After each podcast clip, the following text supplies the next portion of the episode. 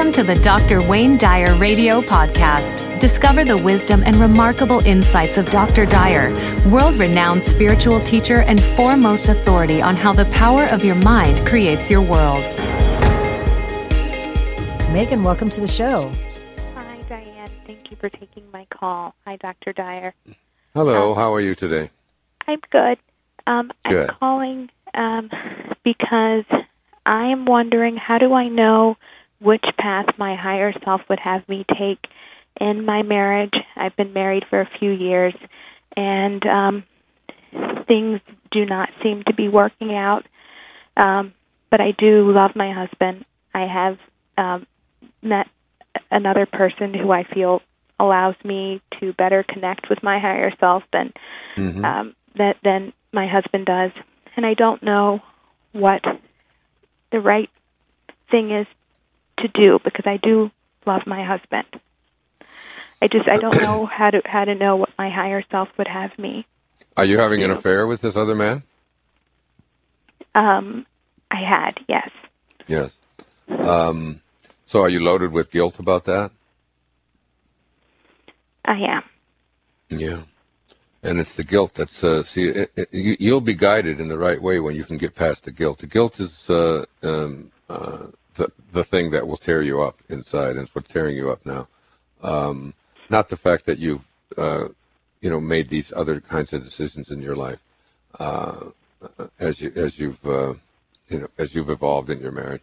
Um, and the and, and the answer to this really needs to be for you to just surrender it's uh, it's surrendering, it's letting go, and uh, and uh, and allowing um, allowing yourself to be guided. Uh, you know, in this kind of a in this kind of a conflict, because if you if you're still not at peace within yourself, um, then you're you're going to still create the same uh, need to. Uh, um, you know, to have someone else fulfill your, your, your, what you call your connection to your higher self. Um, your higher self is God. Um, and uh, and staying staying in that place, staying in a, in a in a place of love where you have first of all you you have to forgive yourself, you have to let go of uh, of all of this guilt that you are carrying around, and um, um, you know the truth will set you free on this whole thing. You know, so it's um, it's just it's one of those things that I, I, can't give you the answer. I can't tell you what you should do or you should not do in terms of whether you should end your marriage and and and, and take up another one. But generally, if you're doing it because you think that someone else is going to bring you uh, the happiness and the fulfillment that you desire, um, you're still you're still living in an in, in an illusion um, because it's you. It's it's your connection to God that is, uh, is, is where you have to go you haven't done any you haven't done anything that you need to be beating yourself up for or, or feeling guilty about or whatever. Um, what you need to understand is that your connection to your higher self is done is done through you. No one else can do this for you. And when you get to that place then the right people will come along. And this other person that you find yourself loving and is you feel is connected to you in a, in a in a higher way um, you can um, you, you can have that person in your life without having to you know, go, be going through, uh, you know, the turmoil that you're, you're creating for yourself by feeling like you're uh, you're being dishonest or you're or you're cheating or whatever. Um, you you can have that regardless. I mean, it's a, it's an awareness that I've had to come to uh, many times in my own life. Um, go within, get quiet, be in a state of peace, and, and, and just ask for the guidance. And I, I think I would sit down and talk to my husband about it if I were you.